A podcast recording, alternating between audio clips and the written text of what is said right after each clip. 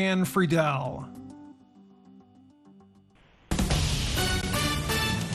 This is VOA News. I'm Joe Ramsey. Israel's defense minister vowed to step up attacks on Lebanon's Hezbollah militant group even if a ceasefire is reached with the U.S. designated terrorist group Hamas in the Gaza Strip. Defense Minister Yoav Gallant said Sunday anyone who thinks that a temporary ceasefire with Gaza will also apply to Hezbollah is mistaken.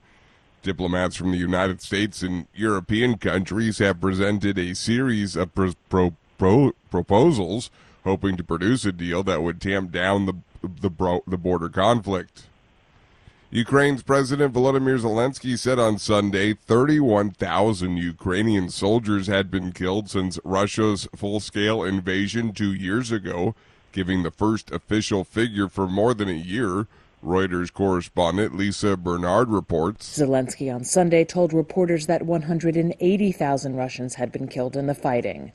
Russia does not disclose military losses, which it regards as a secret. Both sides regularly describe the other's military losses as vast.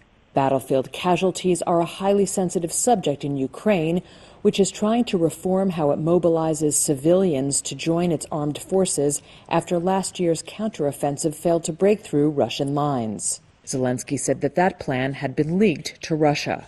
Reuters correspondent Lisa Bernard Former Brazilian President Jair Bolsonaro gathered thousands of supporters in Sao Paulo on Sunday to demonstrate political strength amid investigations that many believe could land him in jail.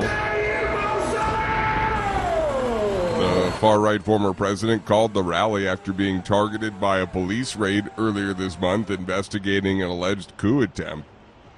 This is VOA News. Pope Francis was well enough to celebrate his weekly prayer from the Vatican window in St. Peter's Square on Sunday. AP correspondent Rika Ann Garcia reports. The Vatican press office said that canceling his recent engagements was a precautionary measure due to a mild flu. In his address, Pope Francis remembered the second anniversary of the war in Ukraine. Abbiamo ricordato the pontiff also prayed for the people involved in the Israeli Palestinian conflict, the violence in Congo, and the kidnappings in Nigeria. At the end of the Angelus, Pope Francis also drew attention to the impact of climate change on Mongolia.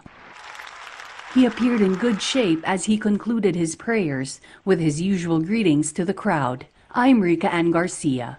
Ukraine's defense minister says half of promised Western military support fails to arrive on time, and he said on Sunday that complicates the task of military planners and ultimately costs the lives of soldiers. He said each delayed aid shipment meant Ukrainian troop losses and underscored Russia's superior military might. Russian selling and rocket strikes continue to pummel Ukraine's south and east.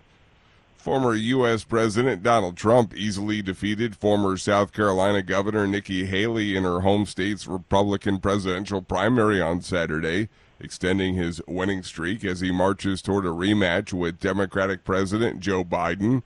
Reuters correspondent Diane Tao reports. The former South Carolina governor appeared to have outperformed expectations, with Trump's 20 percentage point margin smaller than opinion polls had earlier projected.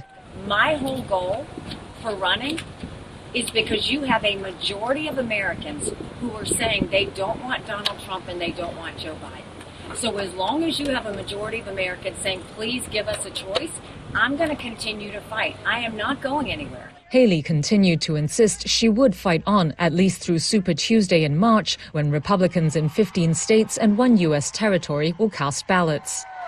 And we're headed to the Super Tuesday states throughout all of next week. However, Trump has already been campaigning as though he was the official GOP presidential candidate as he focused his attacks on Democratic incumbent Joe Biden. Reuters correspondent Diane Tao.